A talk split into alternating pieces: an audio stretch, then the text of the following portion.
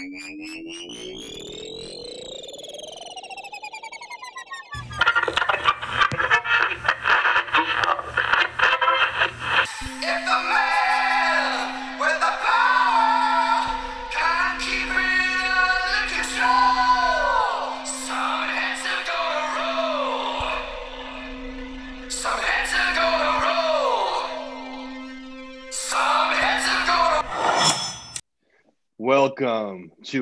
episode of Guillotine Press, the podcast harder than Josh Heath's Winger collection.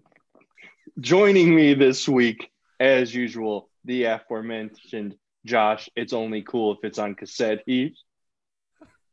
Bingo. and Travis, Captain Creature Yabara. What's going on, brother? Hello. All What's right. going on, boys? Man, Nothing we're much. good. I'm trying to dodge COVID in the house right now. I'm I'm guaranteed uh, my wife has it. We're just waiting for the PCR test because she's getting sicker by the day, and I'm just like, stay away from me, you plaguing plaguing Hagen woman.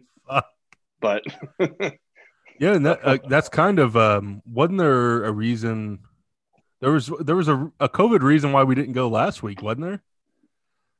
Wasn't wasn't it I think like a contact or something?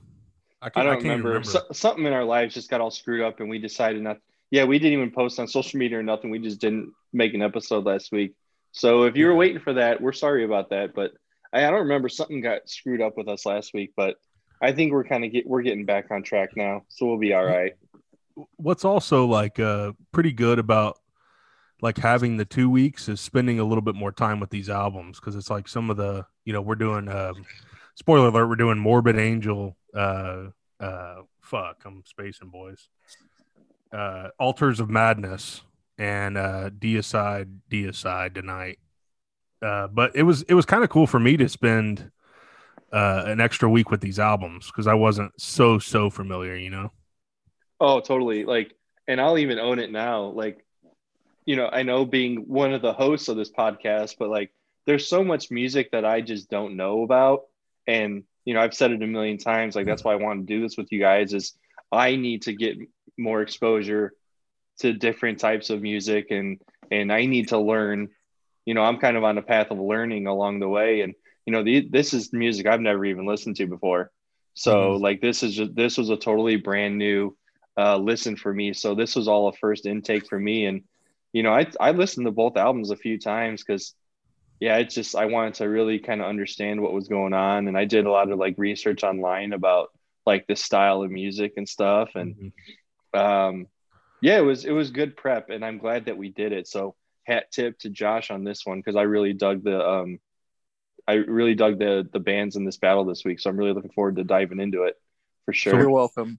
we got a loaded show. So we got some news topics, then we got our our favorite three uh thrash albums, which we we each of us kind of did a little bit something different, but we'll explain it when we get there. And then we have the Morbid Angel versus uh uh Deicide. Uh Yeah, and that's what we wanted to do. We kind of wanted to bring that element of thrash metal to the podcast to tie into the battle because, of course, these bands are thrash metal, death metal.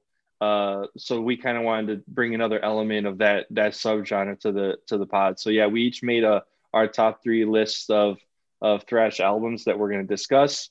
Um, we're really looking forward to getting to that point. But for starters, um, today you're going to listen this will be published on friday but we're recording on thursday so what you know the day before but today ghost the the uh the highly uh what's the right word i don't want to say controversial that's the wrong word for it but well, you hate them, so that's the that's the word.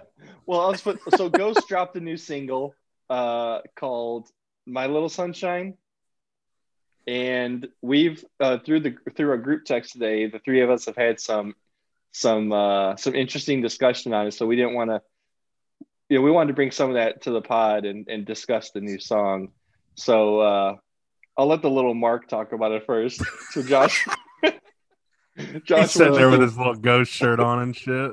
josh what, can, what, Yeah. what tell us what you thought of of uh this new single that dropped today Uh, I enjoyed it. I thought it was, uh, you know, very well done. I thought it was very reminiscent of maybe, uh, previous albums like Meliora or Infestissumam.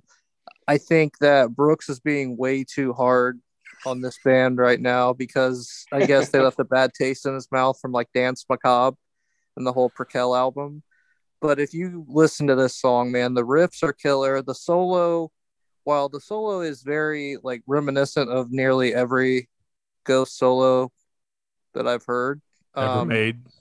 yeah i mean it's very it just could be the like their tone and everything but yeah man i I think the song is very well put together i think it's um it brings back that essence of like classic ghost from the first few uh maybe not the first album but definitely like uh infestissumam and uh meliora i thought it was i thought it was great i thought it was a solid track um, definitely not their best one, but I thought it was a good teaser for maybe what's to come on the new album, which I think comes out in March. Yeah, I'm kind of like in the middle of you guys. Uh, I, uh, sorry to interrupt you, Brooksy. I'm kind of like in the middle. I, I think it's okay. Like I, I I listened to it twice. Um, I think it's pretty solid. Like I don't know. Like I don't, I don't really like love it, love it, or hate it, or anything like that. I'm looking forward to their new album though. That's kind of like my thoughts as of this time though. Like I, I dug it. It, it. it could get catchy after a little a little while. Yeah, and that's that's kind of my thing with it. It's just like I haven't listening to it. Like the first time I heard it, I was like, Jesus Christ, here we go again. Like I've just been so What is Like, it I've just- about it though? I'm curious. Like, what is what been is it about it you think? Uh, like it just feels like so like such a downer song. Like it just like Feels it's- beta. Yeah, beta. Like I don't know if I'd go that far, but it's just like, uh, and the thing is, I can't. I didn't really pay a whole lot of attention to the lyrics. Like I literally listened to it like twice while I was giving my daughter a bath. So like, I you know it wasn't like a deep listen, but like, it just felt like very. Like I was just, it didn't feel very like heavy. Like it could have used. It just felt like very pop rocky to me. Is it- And Are they getting too caught up in the ballady side of things? Yeah, like it just doing? and even like the riffs, like they did throw element, like they did throw some riffs in there, but like even the riffs seemed like on the on the weaker side. Like it sounded fine, but like I just didn't like none of it made me go, oh man, I'm so excited that they made this because this is like I know that this new album is going to be awesome. Like it, the song made me say, okay, you know, this is definitely better than the other stuff they've led with in the last three years or whatever. Like it's better than like the Hunter's Moon and the Dance Yeah. Macabres and the Well, Hunter's that Moon's sh- on the album. Did you see that? yeah Yeah, I did see that. I, I, I like it a lot better than Hunter's Moon. Yeah and like the uh, Mary on a Cross and all that stuff. Like That this is killer, at but- least this is at least better than all that. So it's like I can see like what Josh said about like it could have like you probably could have put this on Meliora. Like I I do agree with that. It's just that I would have I think they could have maybe I expected a little more, whether that's fair or not, out of a first single from a new album. But this I'm not like totally turned off to their new music. Like I'll at least still be interested in hearing the album. Like when I heard the others, like the Dance Macabres and the Mary on a Cross, I was like, I don't even want to listen to that fucking album. But at least with this, I'm like, I'm at least interested and hopeful that they can bring me back in. So that's kind of where I stand. But like even right now, after listening to it a couple times, I'm still just like, I'm meh. It's just very meh to me. I, Like I'm not I will say, I will say, after a few listens, it does get a little bit boring. Um, that is one thing. Like I, I do enjoy. I've enjoyed every Ghost album thus far. Um, you guys give me a lot of crap for that, but who cares? Um, I will say that there there are some parts in their albums where it becomes like I guess boring is just the word that I should use. Like some songs are just boring, um, more boring than others, I guess. But Hunter's Moon to me was just boring. Like I did not like that song at all. It's a bummer. It's on the album. I just wish they would have left it off and left it on the Halloween soundtrack. And Agreed. I don't know, man. Like that song was boring, and that that's kind of like musically, it feels like they've. uh And I guess I'm not a professional musician, so just judging from my ear, there's a lot of stuff that just kind of seems similar to other songs. Um, I, I I don't know how else to explain it, but like when you hear it's kind of like when you hear ACDC, you know it's an ACDC song right before they even start singing. You know what I mean? They Mhm. found their own sound. Um, and maybe and that's to their what credit, is. like that's not a bad thing either. That they Yeah. have that unique sound, but it's like, I, I'm sorry, I, inter- I I interrupted No, you there, ahead. but like, I know, yeah, like you said, it is cool that they have that unique sound, and this is very much their sound. But like, I I just it they just keep going on this like ballady, like you can definitely tell like they want to be, and they're gr- and they definitely are growing into being like an arena band. So they need to have a sound that can do that. But I, yeah, I they've feel already like that. I know, yeah, I know, but it's like I feel like they're sacrificing a lot of what made people like them in Yeah. 2015 and stuff as well. And that sound is the sound that I want to see come back. And if they can Yeah. do, if they can bring some of that into this new album, then I'll be back on board. But I'm, I'm kind of in the I need to, I need to see it first. You know it's a bummer, man? Like we saw Ghost at the Egyptian Room, and that was like the perfect setting for a ghost show. Yeah. Dude, That was I am legit, not like, one of my go to a favorite shows. show in an arena like that. There's just something that like when you're at like an Egyptian room or something like- like that, like there's an eerie feeling with like the fog, like the fog fills up the entire like venue. It feels like, and the Yeah. lights, it's all dark, and like you don't feel like you're 200 yards from the stage. Like And for we're those- never gonna get that from Ghost again.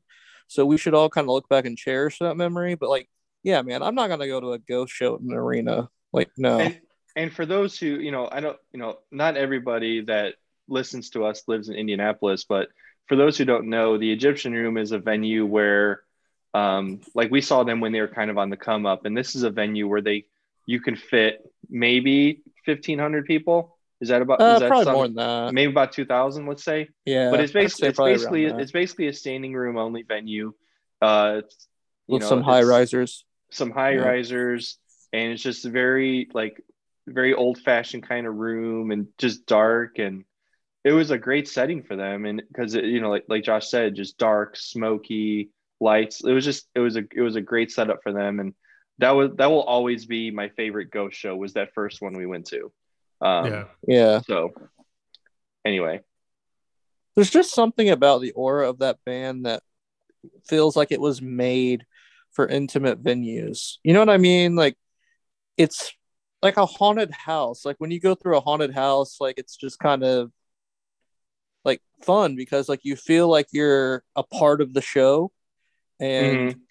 with Ghost, like when you were kind of in that smaller venue and like there's this whole theatrical thing going on, you felt like you were part of the show in a way, but I don't know how you're gonna feel part of the show in the nosebleeds of like Barclays Center or something.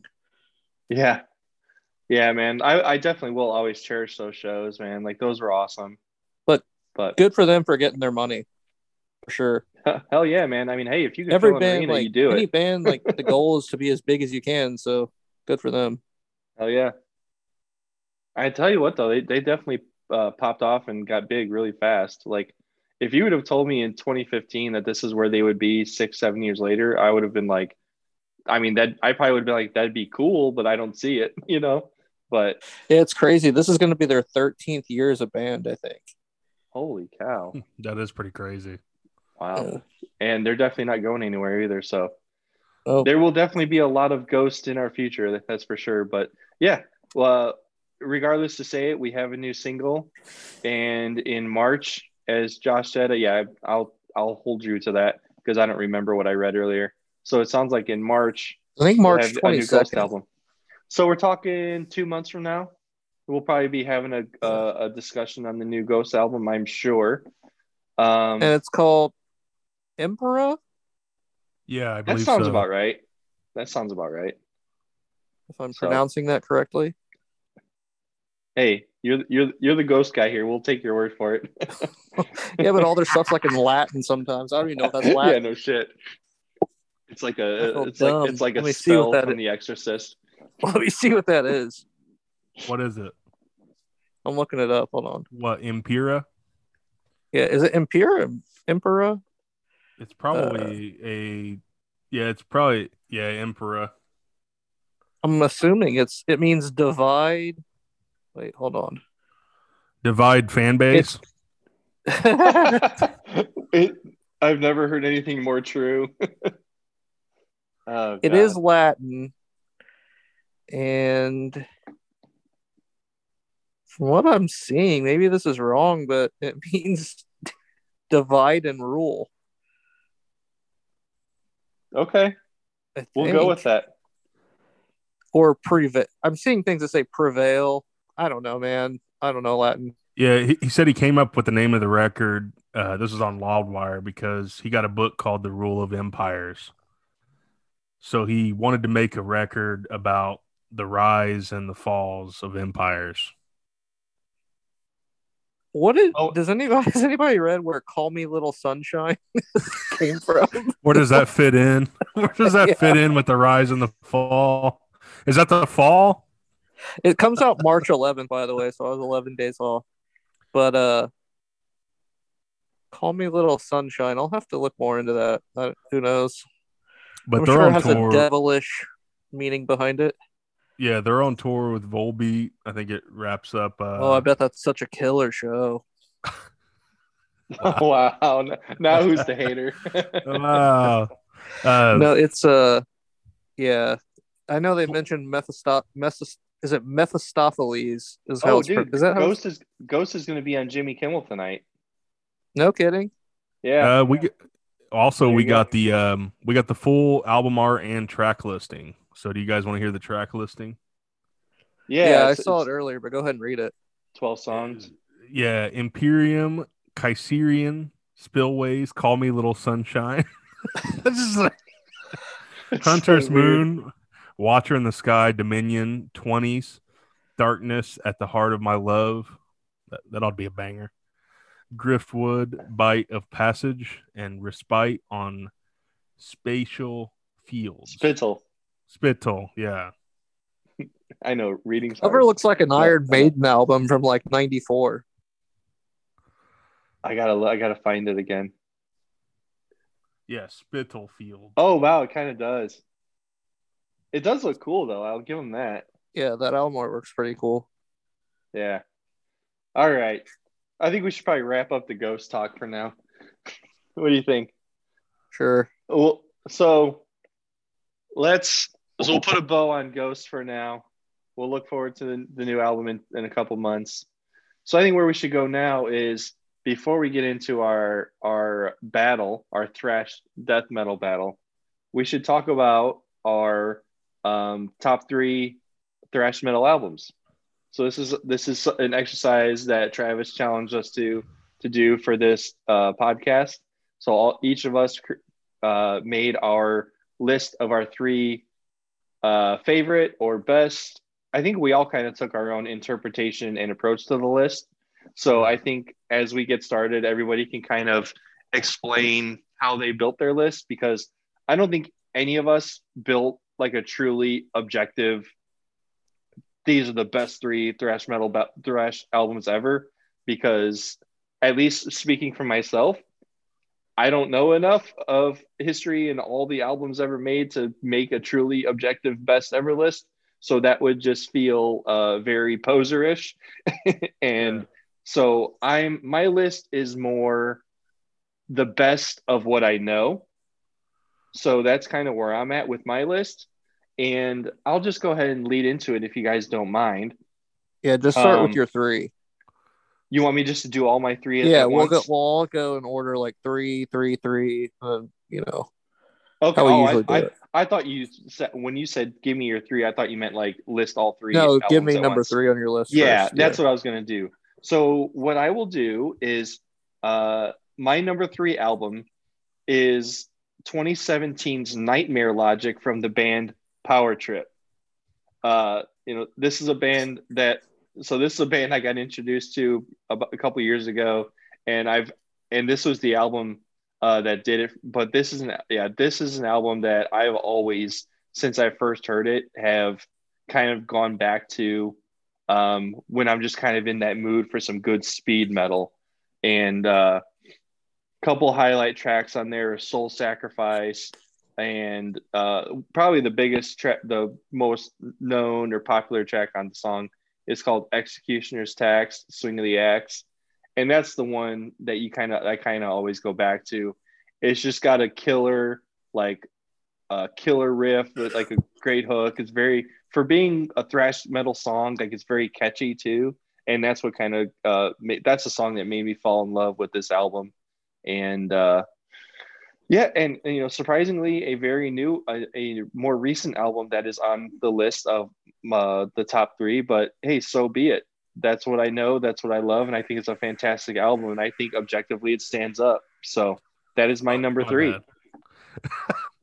I oh, hate on fucking Loudwire because I was looking up like Power Trip, like and you know it was like interview with the band and their future, and I hate how it like plays audio like from the fucking web page. I'm like, oh, like shit it, like out. auto plays.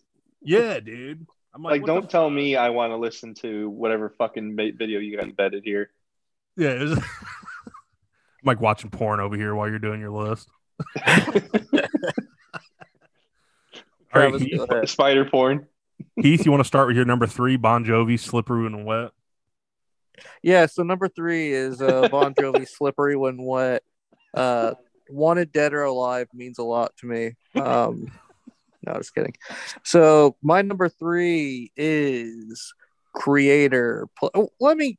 It's Kreator, Pleasure to Kill. But let me preface this by saying that I challenged myself to not go with any of the big four just because I thought it would be more fun. Obviously, an album like Master of Puppets would be on here or Rust in Peace, but I'm going a little bit uh a little bit deeper into this because I just thought it'd be more fun and I feel like I've said everything I need to say about Metallica in just 6 months we've been doing this podcast.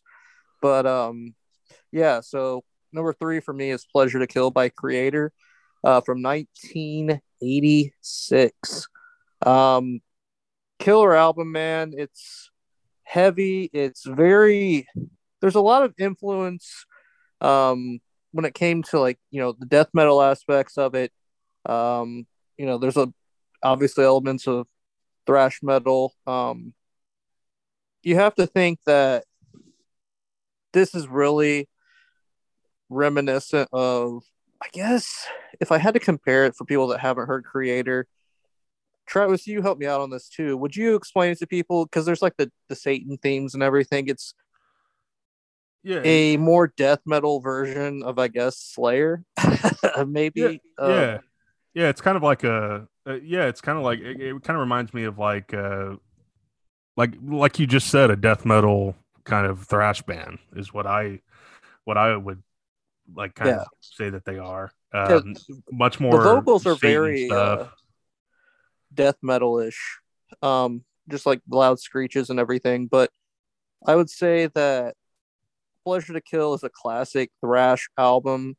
Um, Kreator doesn't get talked enough about when you discuss the uh, most influential bands from the 80s in the thrash, you know, genre. Mhm. um you know just a lot of people will tell you like kreator as a whole like influence bands like cannibal corpse um you know a lot of those death metal bands that came out of florida too in the uh late 80s 90s hinting at you know the bands we'll get to later uh such as morbid angel and deicide uh yeah, man, Kreator had a big influence on them, big influence probably on the whole death metal scene and anybody who came up in death metal. Like the whole thrash scene as a whole did, but um yeah, I, I just think that this is a great album and Brooks, I'd like to hear your thoughts on it after you listen to it down the road. But uh, yeah, I think that it's a must listen for anybody that's interested in thrash that hasn't heard it. I think that's like um, the the most well said as far as like influential is that it's it's kind of uh it borders in between that area of thrash metal. It it kind of helps connect the thrash and the death metal. Yeah, me, is um, another killer record by them is Coma of Souls. I, right. um, That's another good one. yeah, that's another. They got a few there. You know, the mid '80s to early '90s that are pretty killer. Uh, yeah, very strong number three. Um, my number three, and I kind of um, my number three slot is where the big four are out and my number three slot was the one that I was kind of playing with as far as like uh, I know Brooks said that we all had uh, our own little way of putting this together, but my number three is Exodus is bonded by blood from 1985. Uh, this one is uh, I, I re- actually read something about because we're talking about black metal tonight and our death metal tonight, and uh, it actually said that that the drummer from Darkthrone uh, used to listen to this record when he was doing all like the fucked up stuff, you know, in uh, and illegal activities and felt under threat. He would have bonded by blood on his Walkman to keep his blood up in case he got attacked. Oh my But that's god! kind of that's the kind of record this is, though, man. It's like it's one of the best um, thrash, and you could take this list also as like not not necessarily. That's why I love I loved doing this list because it's best thrash album. So you could argue like even though you know a Ride the Lightning is probably a superior album, this is the superior thrash album in my opinion. You know but yeah, Bonded by Blood, and then there were none is a killer fucking uh, riff, man. Like the the start of that song is fucking so heavy and so killer, and just the type of song that you want on a thrash record. Uh, Strike of the Beast, Deliver Us to Evil. Um, a pretty funny story. I actually went to Karma and bought this on CD because uh, I support CDs like Eddie Trunk, and um, the the dude up the dude up front was like, uh, "I'm pissed off that they changed the cover though." He was like, uh, "They used to have like two twins uh, conjoined on the front. It was killer." and I went and looked it up, and it is fucking killer. I'm like, God, why did they change that? But uh, you know, they wanted uh people not to be horrified, I guess, or something. But I read that they changed it in 1989 or that it was replaced. Uh, but yeah, it's like two twins conjoined. And it's supposed to represent good and evil. But just the thrash it that you want to, like, this is the kind of album that you want to mow the lawn to. And it's like, you're just like, kind of fuck that lawn, dude. And you're just kind of like rolling around. lawn. But also another interesting thing is that Kirk Hammett, uh, as you know, was in Exodus from 79 to 83. And uh, when Mustaine was kicked out of Megadeth, or when Mustaine was kicked out of Metallica in 83, Kirk Hammett, of course, joins Metallica, um, which I think is kind of cool how all these things ending can kind of give rise to new beginnings and make metal better. Like it's like, you know, uh, Mustaine getting kicked out of Megadeth, of course, rise to, or Mustaine getting kicked out of Metallica, rise to Megadeth, you know, arguably the second of the big four. But uh, yeah, my number three, Exodus, bonded by blood, dude. And my number two, moving right along, is is very much a uh, you know it's not going to surprise anybody that this is on my list, uh, especially since I said, hey, look, you know, not there's not going to be any deep cuts going on here. But my number two is the legendary, legendary Reign in Blood album by Slayer. So that is, you know, I know you guys said you tried to avoid some of the more most popular stuff on purpose, um, and that's fine. But with me, I just said, listen, I'm going to take for the most part what I think is truly best, and uh, not only is this, you know, probably one of the best thrash thrash metal albums there is, um, maybe just when you're talking heavy metal in general, is probably one of the better records ever made. You might be on the Mount Rushmore if you were ever to make one. Um, I mean, anybody that that is a metal fan knows Slayer at, at least to some degree, and this should be like the go-to album if there is a go-to album for Slayer. Angel of Death, Piece by Piece, Altar of Sacrifice, and the fact that they put Raining Blood at the end of the album, I'll never like. I'll never understand, but I also love that they end the album with my fit like the best in my opinion the best song they've ever made. Um so so yeah i mean i don't really think there's a whole lot to say. I mean you know Sl- everybody knows slayer for the most part but um that's that's my number two. Who's next? I forgot what order we went in. It's is it me. josh For Yeah. Josh's number two, it's Tiffany. I think we're alone. Yeah. Um, so we're going with Sepultura Beneath the Remains at number two for me. Um, released in 1989, this album, uh, kind of similar to uh, Kreator, is you can tell that this would have influence on the death metal scene. Obviously, um, if you go and you look at the producer and the production, um, you know, the producer Scott Burns had previously worked with, you know, Obituary, Death, um, and even Morbid Angel, who we'll talk about later. Um, yeah, it, you can just really hear the influence of what was to come in the 90s um, with the death metal scene on this album. And it's also just a, a peak and a pivotal thrash metal album, too. Um, the intro to this album is just so like hypnotic and creepy. Uh, it's pretty inc- pretty incredible. Uh, the title track is actually the opening track, "Beneath the Remains." But yeah, man, even songs like uh, you know "Stronger Than Hate," uh, "Lobotomy," uh, "Hungry," like it's all just you know such a killer record and such an influential record. And I know Sepultura is a pretty big band, but I also think that in some regards, the casual like metal fan often overlooks Sepultura, or they might turn to an album like uh, Roots um, instead. But that '80s like very thrash influenced Sepultura is just like legendary, man, and I would recommend it to anybody. Another another great record by them as far as like thrash goes, I would consider as Arise, man.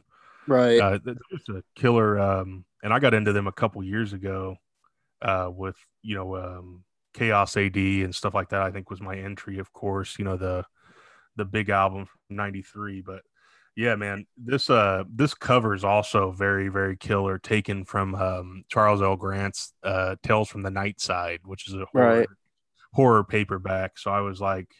That's how Beneath the Remains came on my radar. But yeah, Inner Self is like such a killer song too. In that on that album, man. I love that pick, by the way. Yeah, this this is a good number two, by the way. Right on, man. All right, so my number two, right? Brooksy, Yep. you have any thoughts on that album? Uh, honestly, like what Josh said, I was just like, I almost wanted to chime in, but I didn't want to interrupt him because he was like, "Oh, yeah, like the metal fans, it's easy to overlook this band," and I was gonna be like, "Guilty." Like I haven't really dug into that very much, so it's just you know added to the list of things I need to dig into. All right, bud. Really exposing myself tonight on shit I don't know. Getting exposed. I am exposed, big fucking poser. All right, so what's my number two, Heath? What do you think? Your number two, I'm gonna go ahead and guess it is He's like checks text messages. uh, Among the Living. No, number two, Peace Sells from Megadeth. So this album is from 86, by the way. So 1986 was like, you could do this list Killer just year. using albums from 1986 Right. with Raining Blood, Master of Puppets, fucking uh, Pleasure Pleasure, to to Kill. Kill. Like, uh, Somewhere in Time was out that year as well, I believe. Uh, yeah, Megadeth Peace Sells. Uh, this is like an angry kid who is pissed off, uh, punky. It, a very punky record at times uh, with the title track Peace Sells, one of my favorite songs of all time. Uh, this album and the way that I made my list, I went this over Rust in Peace because like this is legit my favorite of their records. Like I, I love this album. There's just something about it. Like I don't know, it, it's just like the cover art and the. By the way, we didn't mention that the thrash albums all had killer cover art too. Like what the fuck is up Yes. with that? Like I would have bought all these records just based on the like like the pleasure of the kill. Heath has a an awesome fucking cover art. Yeah. Um, it's like a barbarian like standing up on this hill and shit. You know what we should do one day is we should all go to the record store and just buy something that we have no idea what it is, but just because it has cool album art and to just Dude, I see do what it that is. all the time. Josh is like, yeah, dude, that's like every Friday. Yeah. uh, but yeah, this is legit my favorite Megadeth uh, album. Um, I think it's it's it's just complete anger like I said, Wake Up Dead, The Conjuring, Peace Sells at number three. Uh, Devil's Island has killer, killer guitar, um, and Bad Omen, just an eerie sounding, haunting, fucking guitar, punky album. Um, thrash metal at its finest, man. But yeah, my number two, Peace Sells. Excellent Good choice, pick. good sir. It couldn't be a thrash metal list without you putting Megadeth on it. That's for sure. It had. It was one of those things that had to happen. and Rust in Peace is kind of the easy one too, because it's like you. c- I mean, you could argue that Rust in Peace should be like number one on on. I mean, that is like a fucking like master class of a record. Like like kind of like you said with Reign in Blood. It's like, you know, Rust in Peace belongs like a. It, it, it's probably in the the top three of like everybody's. You know. Yeah. And I see. Did you know wearing that uh the Conjuring on uh, Peace Sells includes like real spells that uh Does it really? Dave Mustaine says like he regrets putting in the song because they're dangerous. Oh God. I just know. I just know that I. Did he really say that? Yeah, he they're like real spells. He said. I just Yeah, know that. uh, real. I just know that when I went to work today, I went, What do you mean I can't get to work on time? I got nothing better to do. What do you mean I can't be president of the United States of America? Yeah, but he's think, just so I'm bitchy and snotty and like he's just so angry on this record, man. I love it. That's It's a great. great one. All right. So moving into our number ones, um, and this is this is the one. If you know if you know my music taste at all, this is yeah. Just tra- here comes the Travis eye roll. It's ready Here to comes happen. uh here comes load. Yeah. Damn it! You how'd you know? No, not only not only my favorite thrash metal album, but my favorite album. Period. End of story. And it's Master of Puppets by Metallica. So enter the Joshua Sturgeon sponsored Metallica minute, beginning now. I haven't listened to that record. What are they a new band? Yeah, I, uh, I think they came out in uh, 2019, I think. but yeah, I mean, I won't belabor the point uh, anymore. But this is eight songs, 54 minutes of perfection. Uh, Battery, Master of Puppets, the thing that should not be. Welcome Home Sanitarium, loaded with just absolute classic hits from Metallica. My You're just talking about gonna album of all mention time. Damage Inc.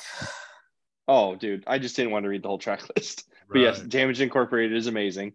It's it is. It's truly a perfect album. It's the favorite thing. Damage Incorporated. It's my favorite album ever, and um, that's all there is to it. And I won't insult our audience's intelligence by talking about Metallica anymore.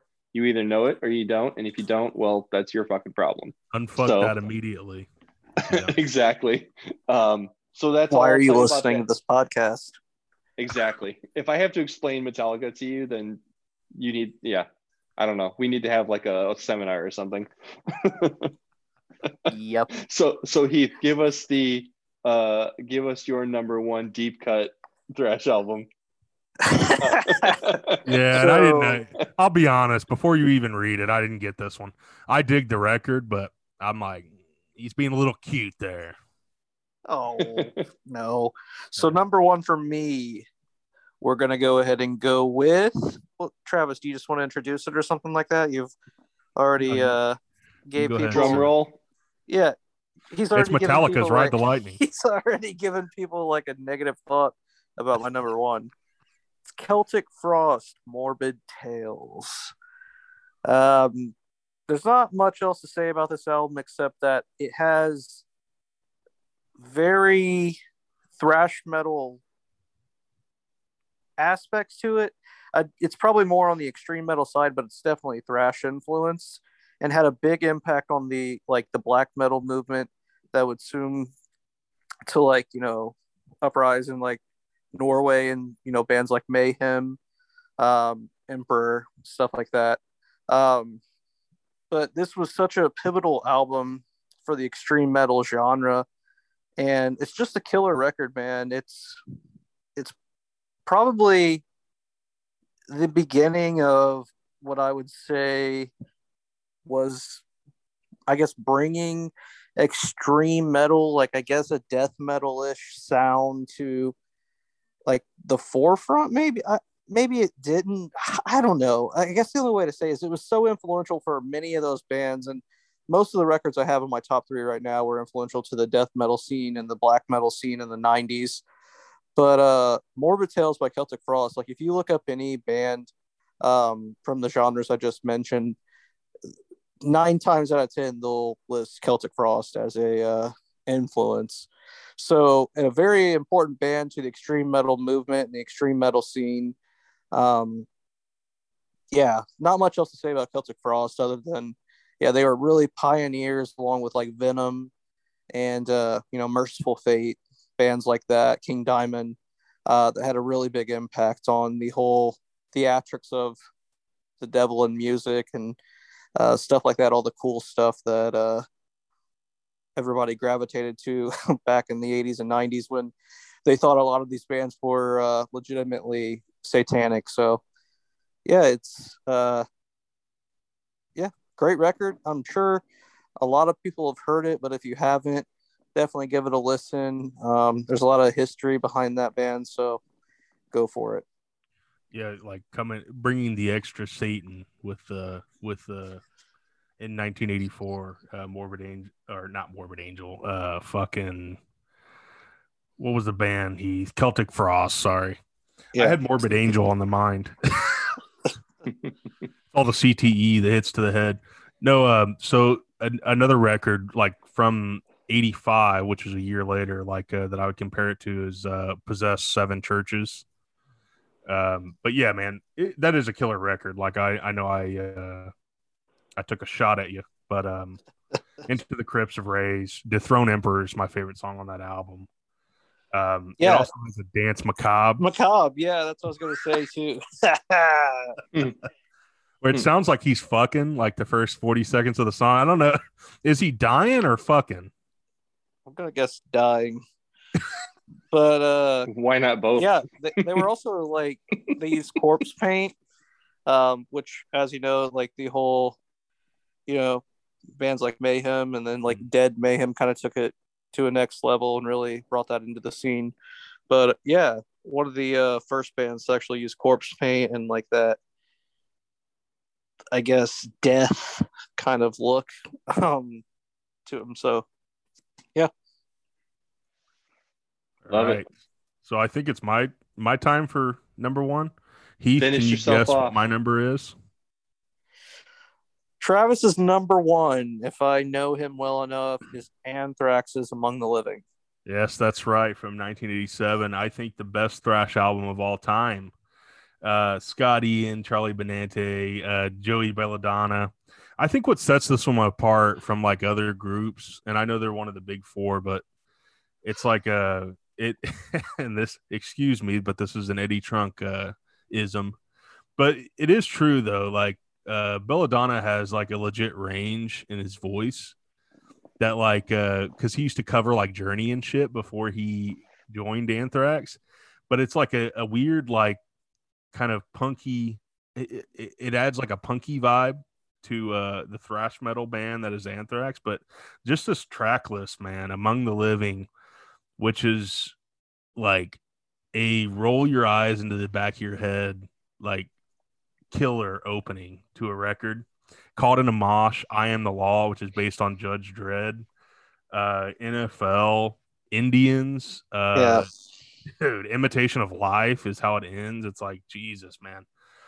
Um but yeah this is uh this is one of my absolute favorite albums of all time and i think one of the it kind of alludes back to the point that i made earlier about like not necessarily the best record but the best thrash record and i think this is like the best thrash record of all time man among the living 1986. Classic. I like it, gentlemen. Good, very good list for sure. And that was that was a good exercise to do for sure. I, I really dug it. But And dude, everything Anthrax puts out, especially here in the last few years, oh, classic. yeah yeah their their newer Worship albums music, classic. killer. One of the best metal albums of the last 15 years. honestly, I haven't listened to their new stuff. I was thinking Yeah. about we need to put either Anthrax's newest record, like Worship Music, against like uh, one of Metallica's newer ones, or Oof, one of blows it out of the water, bud. That'd be killer, dude. Like Keith Christ like, the battle's versus- already over. Yeah, dude. Worship like- music is insane. Like Christ Illusion versus Worship Music or something like that would be interesting. Yeah.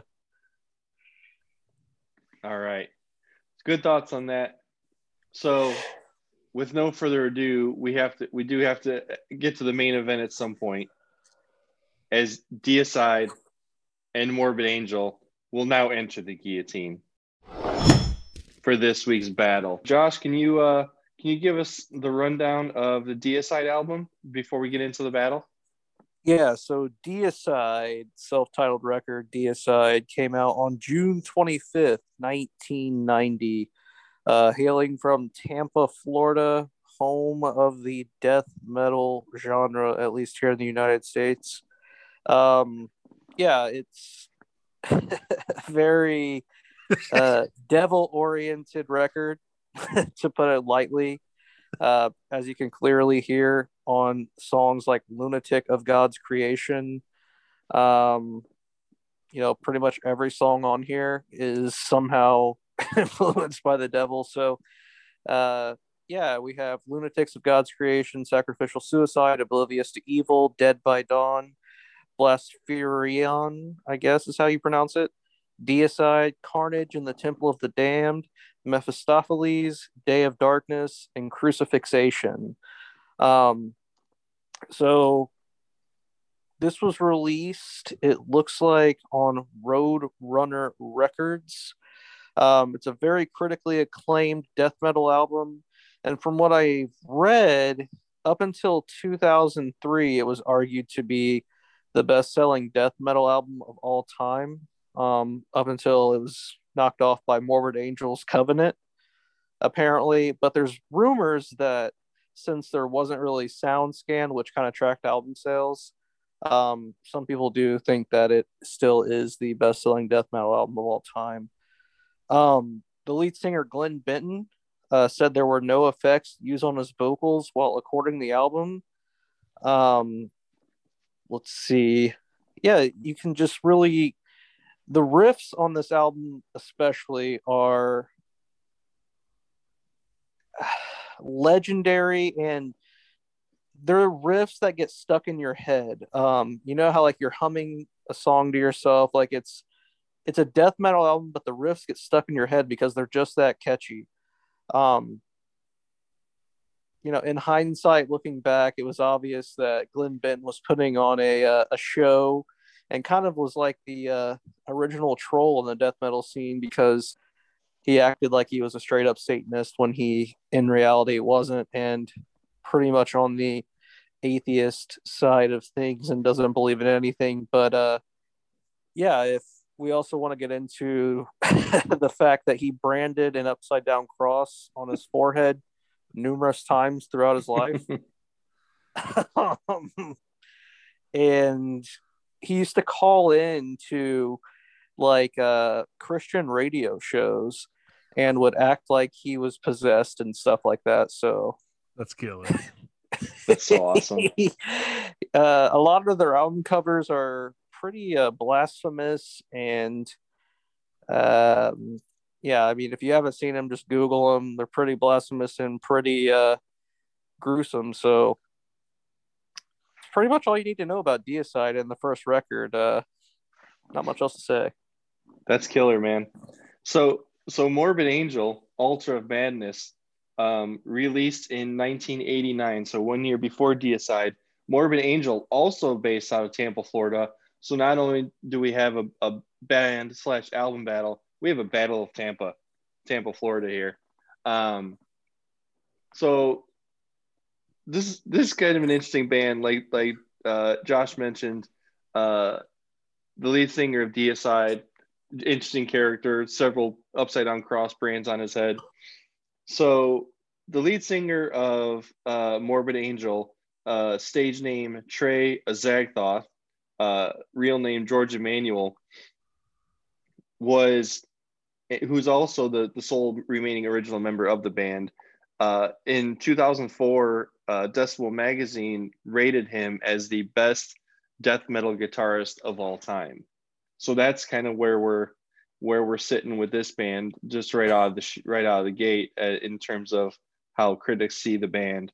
Um, another critic in '89 said that this Altars of Madness album was the blueprint for death metal as we know it today. So this we're talking about two seriously influential uh, bands, two influential albums in the death metal scene. Um, another thing that kind of separated Morbid Angel from the lot uh, in the late 80s into the early 90s was all, was their drummer Pete Sandoval, who really started to master and um, feature uh, the double kick drumming, uh, double uh, also known as the double bass drum. Um, this was this this technique of drumming be, really became a staple in, in, an influence in death metal from that uh, from that period forward, and um, moving into the future, Dave Lombardo from Slayer, ten you know obviously very much influenced by that style of drumming, now tends to be regarded as one of the modern days best uh, double bass players. So who knows? Without without Pete Sandoval in uh, Morbid Angel, we might you know who knows what how that could have influenced or changed what Slayer was doing too. Um, so to give kind of a few highlight, I won't go through the whole track list, but from Altar of Madness, but uh, I I think for me some of the some of the more highlight tracks are um, starting at the top of the album, Immortal Rites and Suffocation, um, Chapel of Ghouls, and, uh, Bleed for the Devil are some good tracks. Um, so yeah, that's that is a little uh, brief summary of Morbid Angel and Altars of Madness before we get into the battle. So I'm gonna I'm gonna nominate Travis to kick things off today since Josh and I gave some background. We'll let Travis take the turn on the mic and lead us off with the battle and, and who you who you cast your vote for. Okay, so I, I'm glad that you nominated me first because I I probably have the less of the less strong opinion of anybody of the three here. Uh, this isn't an Angel Dust uh, versus I I can't even remember the name of the other album, but anyway, um, this isn't that kind of battle for me. Um, but I'm gonna have to go with, and I, I'm gonna need a little help here, Heath or or or Brooks, whoever wants to help me. Uh, I'm going with Morbid Angels, Altars of Madness. Uh, I'm not sure why, but I was attracted and drawn into the Altars of Madness uh, more than uh, than with, with Deicide, and and I was familiar with that record. Um, more so their 1995 record once upon a cross which has a fucked up cover as heath was uh talking about it's just like a bloodied uh, sheet over a corpse um like I said, I'm not sure why I was drawn into it, and I'm not really an expert on death metal or anything, but I felt like that uh, Morbid Angel had some more of that traditional death metal sound, uh, like kind of like a Darkthrone. Like Heath Heath introduced me to Darkthrone earlier this year, kind of garagey sounding at times, traditional death metal. Um, and Deicide was killer but I wasn't really a fan of the vocals at all times. Um, I think that's, I think that his uh, his comment about effects on the vocals, that there were no effects, I think is BS. Yeah, yeah, I think that's. uh Yeah, that's Yeah, bullshit for sure. Yeah, there were definitely. He sounded like a straight up fuck it, and I know there was um, references to Evil Dead and stuff, the Dead by Dawn on that record, but I wrote down literally he sounded like a dead eyed at times, and I he, he really did though, and that's not like saying anything bad about it, and I do like that that band, but I think like as far as uh, it's just the vocals on this were a little bit, um, it was just more alluring to me, man, and I'm not sure even why. Uh, I read about how. Uh, David Vincent, known as Evil D and Trey, like uh, looked over the Necronomicon and like uh, was influenced by occult text from H.P. Lovecraft and stuff with writing this record. But like, yeah, it's just like there's just something about it, and you can't always explain all the time like what draws you into music, but just something about this record like kept me going back to it. And it was like like like you guys mentioned, Immortal Rites and Maze of Torment, Visions from the Dark Side. Uh, my absolute favorite track on this record is Chapel of Ghouls. Uh, That's a great song. dude that song is that song. fucking awesome man but yeah it's like it's it's almost like i don't have a strong opinion but it's like it just something about the morbid angel record just kept me coming back even the cover art is like that whole like the disc of trapped souls on the record i think is just very killer and it just kept me coming back man but that's that's uh that's my pick for tonight I dig it. I dig it. Uh, Heath, do you want to go next? Or you do you want me to go? Uh, I'll go ahead and go. I think I went last last time. Okay, you Um, go for it. Travis, I know what you're saying. Like the production on that album is just so thick and like heavy, and it's just such a punishing record. Like just the sound of that record as a whole and the way it's produced is so killer, man. Like that's the only way I know how to describe it is like it's so heavy and it's so like clear and concise in a way like if that makes sense like yeah. everything just sounds perfectly recorded. Um i'm not a music producer so i don't know the ins and outs of and the technicalities of what i'm saying but just something is very like alluring to the ears with that album. So i know what you're saying. And like it, the way it starts off with like the the backmasking of like the uh Yeah. the song it's just really cool it's very but, uh, simple right it's just like yeah. a it's a, a very simple take on the So it's is an that your entertaining vote album too? for sure Are you a are you a Morbid Angel voter in this case too? No, I'm going with Deicide, Deicide. Um, that album is, dude, Deicide's self-titled release is an album that when I listen to it, I just get angry, and I'm just like I grind my teeth down to just stumps while I listen to it. like that whole album, like when Dead by Dawn kicks in, yeah Bud, come on. I love the vocals on this record. I kind of mentioned this when I was introducing them earlier. The riffs are so catchy that yeah. I'll be doing stuff around my apartment throughout the day, humming some of the riffs to myself while I like walk around the house. It's like a pop song, but it's you know what I mean? It's just so catchy. And uh like songs like, you know, Dead by Dawn. Uh Brooks and I Brooks, we talked about that when you were like, dude, that song. Um Mhm. And even like lunatic of god's creation uh the song you know deicide um sacrificial suicide. yeah uh, carnage in the temple of the damned crucifixation like this whole album and the album artwork looks like something that's like was in the exorcist. And uh it's just a killer record man. It's the whole like lore behind glenn benton is also pretty funny too. Um how he just like blatantly just trolled everybody and like what was the name of that guy that had that radio show? Uh art bell used to always have him on. He was like a religious guy and he had i can't remember his name but like glenn benton would call into the show and like uh the guy would be like do you are you possessed? And glenn benton was like i am. And he- it was like someone calling into like art bell and it was just like so fun. Uh That's but killer. yeah man deicides De- i love both of those records. And travis what he said about altars of madness was spot on. These are both classics and in my opinion 10 out of 10s um but deicide is just like for some reason when i listen to that album i just like feel i can like punch through a concrete wall or run through a concrete wall.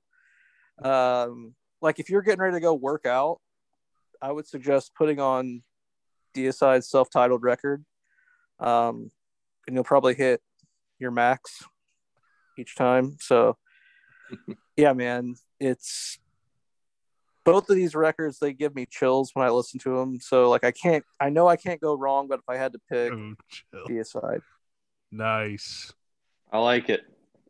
Okay. So I am going to finish the battle by making Deicide the deciding uh, uh winner today. Um, Was that a dad joke there? no, God, no. Tia no, no. side decide. Tia side decided no, that was pure coincidence, I swear. Um, but yeah, like I, you know, I th- I know like when we talked about doing different bands and battles, it was like okay, we'll try to make the battle a little more heated and a little more kind of controversial. But like this, doing this battle kind of is like trying to pick your favorite child kind of thing. Uh because I think both of these albums are amazing, just like you two did. But for me, like the thing about like death metal and thrash metal is like you know just like talking about thrash you're going to have the speed you're going to have the the really fast riffs you're going to have heavy drums like that's all just part of it and then death metal like you know a lot of it is a lot of the themes are always like religion based satan satan and and and the like so you know to to go and break down lyrics and themes of it feels like for me kind of like a waste of time so that's not really a differentiator for me. But Heath already alluded to it. Um, like the the song De- "Dead by Dawn" on the Deicide album, literally gives me chills when I listen to it. Like I know Travis, you mentioned before that uh, they claim that there was no vocal alteration on this Yeah. album, and like that's complete bullshit. Like I'm sorry, there's no Yeah. way. Because I even read stuff that they use something called uh, I believe it's a pitch shifter or pitch. I think it's called pitch shifter. Um, but that I think is, you know, because especially about Dead by Dawn, it's not isolated to this song, but there are just moments where he sounds like an actual like creature, like Yeah. Dawn. like like sc- like a scowling creature, like just like unearthing himself from something, and it just sounds so damn creepy and scary almost. And you know, you put that like growling creature in the middle of a song, and like it just it it throws you, and you're like, holy shit! And it just adds to the. It just like to me, it just adds something that you know you're not expecting, you're not used to seeing in Mhm. this type of music in like thrash metal and for me like th- those those unique elements are kind of what gave it that extra little bit to make me choose this album for uh, over the other one. Because like heath mentioned too like morbid like the altars of sacrifice album is incredibly well produced. Like the the vocals are great. Um the musicality is phenomenal. But i think that i think that deicide gives you just that little more that kind of different that kind of sets them sets them on another level. Um and that's why i chose them. So with that um we have uh, we have our battle winner today. We thank you guys for joining us and you know follow us on social media guillotine pm on facebook and twitter um instagram guillotine underscore press one. And we will see you guys next week. Thanks for joining us